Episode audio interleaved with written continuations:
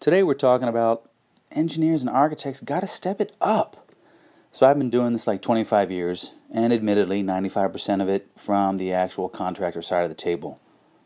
But for the record, I am a professional engineer, so I uh, I feel as if I'm qualified to kind of speak on both sides of the table, especially in the last couple years. I've been sitting on the owner side of the table and kind of seeing behind the curtain, if you will. So, as far as the design engineer's role and responsibility, it should be number one, yes, to their client, that's true, but number one, it should really be to the good of the project. And I don't think that's happening a lot of places, and, and frankly, maybe not the contractor either, or the owner for that matter, but everyone should be working for the good of the project. Get the project done on time, get it done safely, and get it done under budget. Engineers and architects, specifically, you know, beating on them for this particular excerpt that I'm sharing with you is, you know, number one, put the project ahead of yourselves designers and, and professional services providers. Design with a goal of zero RFIs. You ask any contractor, they're always building with a goal of zero accidents.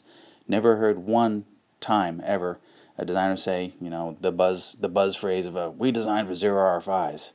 No payable hours in zero RFIs. I'm just saying.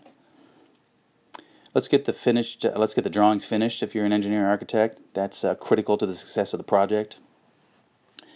Engineers and architects, could you please dis- could you please coordinate the disciplines of your drawings? Get the mechanical guy to talk to the electrical guy who talks to the civil guy. All these people are under the management of whoever the prime designer may be or the prime architect.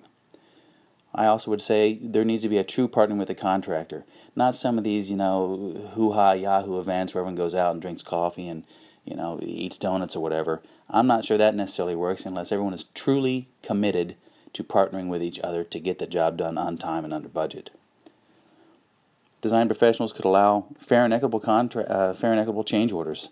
See it all the time where the number one goal of the owner or the engineer is just beat down the contractor. There's nothing wrong with making a little bit of a profit here. You know, the engineers are doing it. The owner is certainly doing it. So uh, it should be fair and equitable anytime a change order comes in. If you're up against the wall and you can't seem to um, you know, get around uh, obstacles that exist, as I've described earlier. There are certain options contractors ha- have. Number one being don't bid the work. Uh, number two, you can bid the work higher. You know, and generally speaking, you can increase the cost of construction work as a result of poor documents or uh, misbehaving uh, design professionals. But number three, you can always look to the contract documents for relief.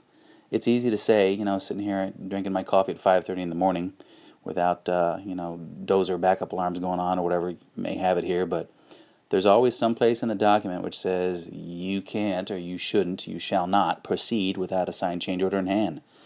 Flip that back on the owner or back on the design professional. Hey, I, I didn't write these documents. You did, and I, I can't proceed.